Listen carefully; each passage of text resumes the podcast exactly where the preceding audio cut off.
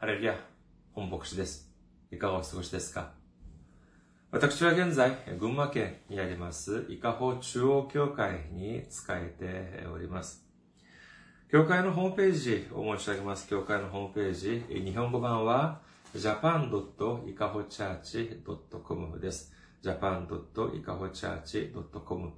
こちらの方にいらっしゃいますと、教会に関するご案内、そして日曜礼拝の時のメッセージもお聞きになることができます。それで日曜礼拝の時のメッセージは動画、サイト、YouTube、そして、ポッドキャストを通しても皆様にお送りしております。そして、えー、教会のメールアドレスです。教会のメールアドレス、いかほチャーチアットマーク gmail.com です。いかほチャーチアットマーク gmail.com こちらの方にメールを送ってくださいますと、私がいつでも直接受け取ることができます。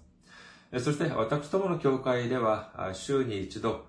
メールで、え、教会の関するご案内もさせていただいております。ニュースレターもこちらの方でお送りしておりますので、もしあのニュースレターを受け取りたいという方は、こちらの方にメールを送ってください。え、私が週に一度お送りいたします。そして、選挙支援としてご奉仕してくださる方々のためにご案内いたします。まずは、群馬銀行です。日本にある銀行、群馬銀行です。支店番号が190、口座番号が1992256です。群馬銀行、支店番号が190、口座番号が1992256です。そして、韓国にある銀行行です。これは韓国におられる方々のためにご案内いたします。これは韓国の銀行、KB 国民銀行です。079-21-0736-251です。KB 国民銀行079-21-0736-251です。私どもの教会はまだ財政的に自立した状態ではありません。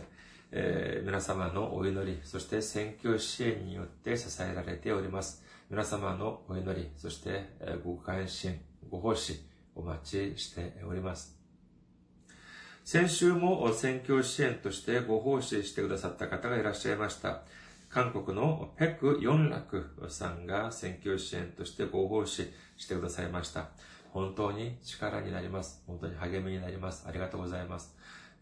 イエス様の溢れんばかりの祝福と恵みが共におられますように、主の皆においてお祈りいたします。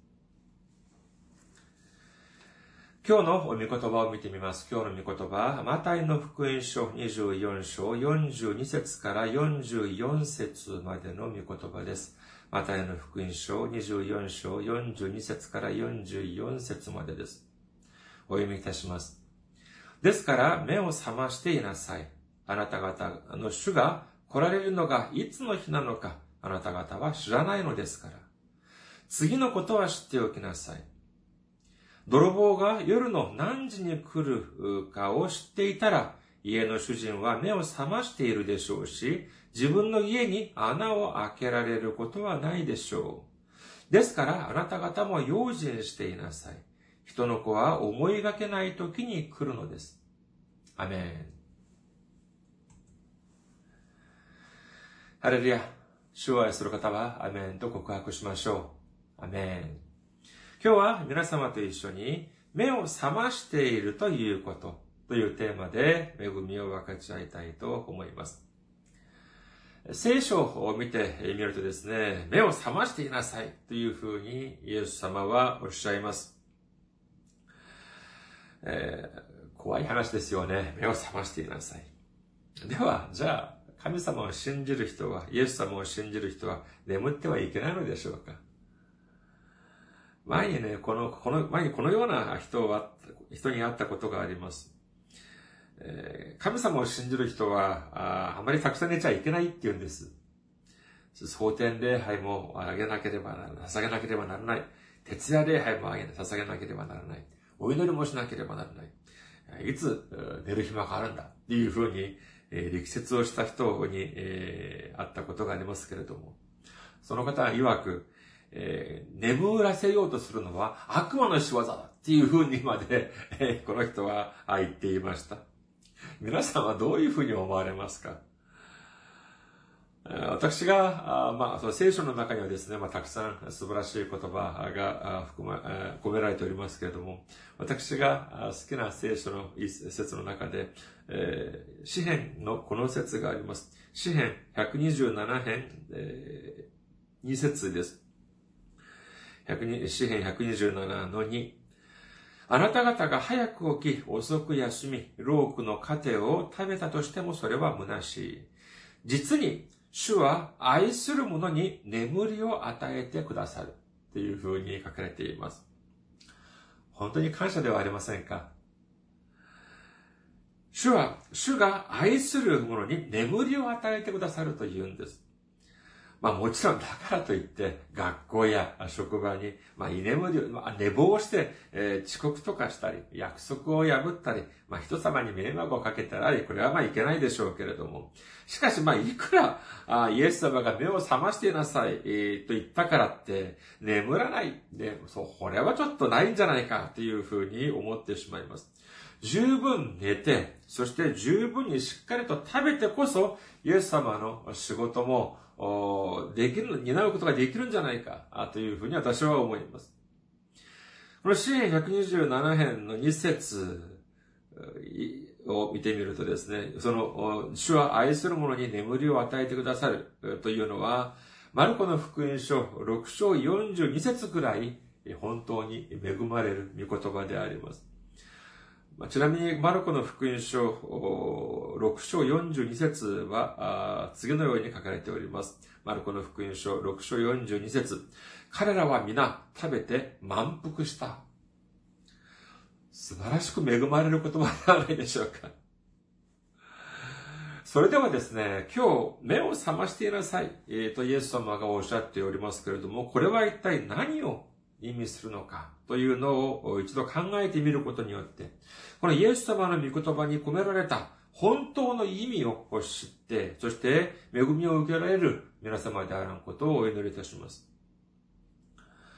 この方も、まあ、前に会った方なんですけども、その、この方はですね、えー、昔、まあ、月刊誌を発行する出版社に勤めておられた方であります。月刊誌というのは何でしょうか？まあ、それは、まあ、一般出版物を、まあ、出版する、その出版社とは違って、その月刊誌というのは、毎月、えー、決められた日に必ず発行されなければならないということです。ですから、毎月何があるのかというと、締め切りというものがあるんですね。ですから、その出版社の職員たちはですね、社員たちは1日、1ヶ月に1ヶ月に一度あるこの締め切りが近づいてくると、本当に締め切り前社会になるともう鼻血まで出てくるような感じで働いている、いたそうであります。この締め切りというのはそれほどに、本当にあの、人にまあ何て言いますか、ストレスを与えるというようなものなのでしょう。でも、じゃあ、この、その、月刊誌に関するストレスというのは、締め切りに関するストレスというのは、じゃあこの方が勤めていた出版社に限ったことだったでしょうか？いえ、違います。日本や韓国、たくさんの月刊誌を出版している出版社がありますけれども、そこの出版社、ほとんどのその出版社が、やはりそれくらい本当に一生懸命働いているというふうに言えるでしょう。じゃあ、本当にじゃあ、その月刊誌の出版社がじゃあ一番大変なのかっていうと、まあ、その比べる対象っていうのは、まあ、比較の対象にはなるかどうかはわかりませんけれども、まあ、月刊誌だけはではなく、週刊誌というのもあります。これは週刊誌というのは当然、週に一度出てくるものであり、発行されるものであります。つまり、これは毎月ではなく、毎週締め切りがあるということです。本当に大変でしょう。じゃあ、それが、じゃあもっと上はないのかというと、いや、新聞はどうですか？新聞は毎日発行されるんです。これはもう月に一度、週に一度のレベルではありません。毎日毎日締め切りがある。という、本当にも壮絶な、あその、まあ、私はまあ、新聞社とかに勤めたことはありませんから、えー、詳細はわかりませんけれども、本当に壮絶な環境で働いてるんじゃないか。それこそ毎日毎日取材もして、そして記事も書いて、どういうレベルで仕事をしているのか本当に想像もつかないと言えます。特にまあこの新聞とかに連載されている小説というものもありますけれども、これは単にですね、そのその小説はで、その毎日毎日連載されている小説というのは、単に実力だけあると言っても、それだけでは、その仕事を担えることができる、担うことはできないと言います。一旦、毎日毎日決められた分量の原稿を書かなければなりませんが、それだけではなく、その短い量の中に、ある興味深い、興味をそそるような要素が必ず入らないっていなければならないということなんであります。まあ一般的に小説というふうに言うと、まあ場合によっては、その状況や風景に関する、そのまあその描写というのも、まあかなり詳細に、まあその、書かれているものもありますけれども、もし新聞連載の小説とかにですね、た単にその状況や描写だけで2、3日、3、4日続いている、そういう小説であったら、それこそ面白みはもうガクッと落ちてしまうでしょう。ですから、作家はこんなことまでも考えながら、その、えー、連載をしなければならないから、とても大変だというふうなことを聞いたことがあります。ですから、このような新聞連載をする作家はですね、作家に必要なものはもちろん、まあ、ずば抜けた、あその、アイディア、または文章力はもちろんのこと。それよりも何よりも体力が大事だというふうに言います。そうでしょう。いくら能力があったとしても、体力がなければ、毎日毎日、一日も欠かさず、それくらいの原稿を書けるはずはありません。本当に世の中には、ああ、本当に大変一生懸命、えー、生きている人があたくさんいるなっていうことを本当に思い知らされます。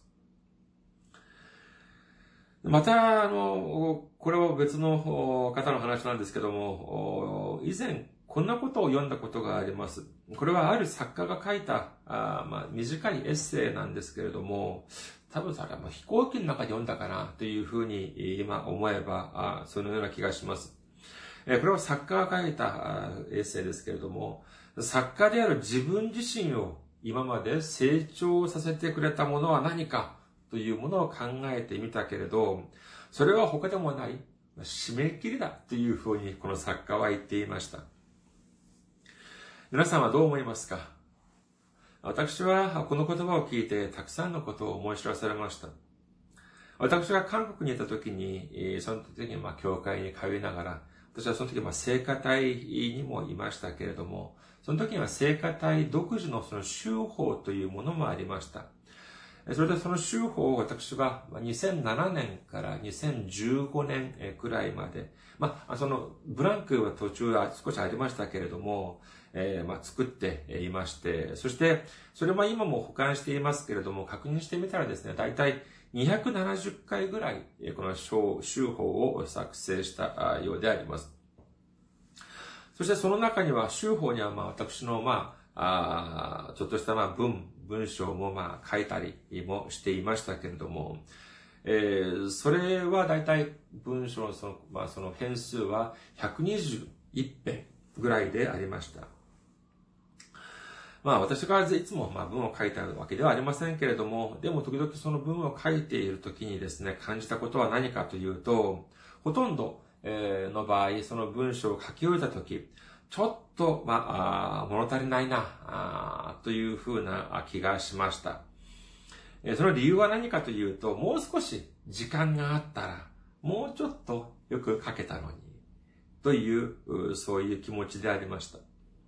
もどかしさって言いますか、そういう感じでした。まあ、長さとしては、まあ、A4 サイズ1枚ぐらいの、まあ、短い文でありましたけれども、しかし、もう少し時間があったら、もう少し余裕があったら、もう少し、えー、まあ、文もまとめて、そして、もう少し資料も探して書けたのに、というような気もしたんですけれども、当時私は、まあ、日本語学校で日本語を教えていましたので、えー、ですからそのまあ、あその平日の場合は授業が終わった後もテキスト作りや、または授業の準備などに、まあ追われてですね、時間があそんなに余裕がありませんでした。ですからいつもその前日まで本当にもう、えー、はたふた、あの、ワードを打っていた記憶があります。しかしですね、先ほど申し上げましたように、2007年から2015年の間、州法を作らなかった2年間ぐらいのブランクがあります。2012年と2013年は作れませんでした。じゃあ、どうなったのかというと、まあ、時間がたくさんあります。毎週、週法を作らなければならない。そして、文章を書かなければならないという締め切りというのがないわけですから、いくらでも余裕を持って、思うままに、時間を、時間を使いながら文章を書くこともできた、できたはずです。じゃあ、今日の問題です。第1問。単純に計算して2007年から2015年、だいたいまあ7年くらい。まあ2年くらいのブランクを除けば、あとはまあ5、6年くらいでしょうけれども、その時に週法を作成しながら書いた文が121編ぐらい。えー、じゃあ、週法を作らなかった2年くらいの間に、私は週法に書く文のようなその信仰に関する文を、じゃあ何編ぐらい書いたでしょうかだいたい5年くらいにまあ121編だとして、単純計算にするとまあ1年に24編。じゃあ2年間に、まあ、48編までいかなくても、まあ、少なくとも10編や20編ぐらいは書いても良さそうなものではなかったでしょうか。じゃあその2年間、私は何編ぐらい文を書いたのかというと、そうです。ゼロです。その間、一つも書かなかったんです。十分な時間にもあ、時間があったにもかかわらずです。その理由は何かというと、そうです。締め切りがなかったからなんです。私が、私がまあ牧師になった牧師の資格を得たのが2015年10月ですから、あ今、まあ5年目ということになるでしょう。日曜日には、礼拝の時にメッセージを伝えた後は、このように動画を作成して皆さんとお目にかかるということになります。御言葉を準備しながらです。まあ、メッセージを準備しながら確認してみたらですね、動画を撮影してアップしたのが、韓国語バージョンが212回、日本語バージョンが121回でした。この二つを合わせれば、333回、ちょうど333になります。各回分がまあ30分ぐらいだとして、全体の長さはだいたい166.5時間。休まず再生したとしても7日ぐらいかかる、そのぐらいの長さだと言えるでしょう。さあ、今日の2番目の問題です。まあ、数十年間、あその、牧師として働か、牧会をされてきたから、来られた方に比べれば、まだまだ、あ子供レベルではありますけれども、えー、ですから、まあ、お恥ずかしい限りではありますけれども、まあ、たとえ、まあ、その、主のメッセージを伝えたのが、まあ、数年しかならない私でありますけれども、しかしまあこれぐらいの動画を残すことができた、その理由は何でしょうか？一番、本牧師の能力が卓越していたから。二番、その他。いや、これはもう謙遜ではありません。私の能力が卓越している。ずば抜けている。いやいや、そんなことはありません。使徒の働き2章41節を見てみると次のような記録があります。使徒の働き2章41節彼の言葉を受け入れた人々はバプテスマを受けた。その日、3000人ほどが仲間に加えられた。っていうふうに書かれております。この彼というのは、ペテロを指しますけれども、この記録によりますと、精霊を受けたペテロが一度メッセージを伝えたら、3000人もの人々が洗礼を受けたということであります。しかしまあ私が、まあ日本語と韓国語合わせて300回以上メッセージを伝えて、そしてほとんど毎週あちこち車で出かけていって、伝道しているにもかかわらず、えー、まだ、あまあ私の伊香保中央教会見てみますと、3000人になるためにはもうちょっと時間がかかるんじゃないかというふうに思っております。しかしにもかかわらず、まあ、これ、ここまでも、でも、来れた理由というのは、他にもない、締め切りがあったからなのであります。ああ、今週の日曜日にえメッセージを伝えなければならないという締め切りがあったからこそできたのであります。だからこそ、先週ももう本当に前日の夜遅くまでえワードを打って、準備をしたのであります。ただ単に、まあ、いつまでもいい、いつまででもいいから、書いてくれ、というふうにな、状況になったらですね、それこそ一つも書かなくなるかもしれないのであります。今日が、まあ、先週が2019年最終、最後の日曜日でありました。皆さんは一年どうでしたか？実り多い、有意義な一年でありましたか？充実した一年でありましたか？または、うん、ちょっとやり残したことがある一年でありますか。まあ、俗に、えー、まあ、年を取れば取るほど一年は短く感じるっていうふうに言われますけれども、じゃあ本当に、ああ、一年が365日でなく500日ぐらいが一年だったのであれば、もうちょっといい、もうちょっとマシな一年を送ることができたのに、というふうなことも思われますか。まあもちろんまあ そうかもしれませんけれども、ほとんどの場合、1年が500日でなく1000日だったとしても、あるいは結果はが似ていたかもしれません。もしくは、ちょっと気が緩んでですね、気がたるんで、えー、もっと良くない一年になってしまったかもしれないのであります。2019年を振り返ってみて、まあいろいろ、まあやり残したことというのがあるかもしれませんが、しかし、にもかかわらず、それでもまあ、ここまで来れたのは他でもない一年という締め切りがあったからなのかもしれません。神様が私たちに一年という締め切りをくださったからこそ、その中で一生懸命勉強もし、そしてその中で一生懸命仕事にも励んで来られたのであります。ここで今日の御言葉をもう一度振り返ってみましょう。マタイの福音書24章42から44節です。ですから目を覚ましていなさい。あなた方の主が来られるのがいつの日なのか、あなた方は知らないのですから。次のことは知っておきなさい。泥棒が夜の何時に来るかを知っていたら、家の主人は目を覚ましているでしょうし、自分の家に穴を開けられることはないでしょう。ですから、あなた方も用心していなさい。人の子は思いがけない時に来るのです。そしてイエス様はヨハネの目視録でも同じようなことをおっしゃっております。ヨハネの福音書3章3節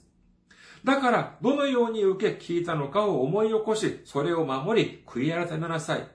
目を覚まさないなら、私は盗人のように来る。あなたはいつ、私がいつあなたのところに来るか、あなたには決してわからない。イエス様が再び来られる、その時が最後の時であります。イエス様は裁きの王として来られます。しかし、この聖書を見て、その聖書をですね、聖書の内容を自分勝手に解釈される方がいます。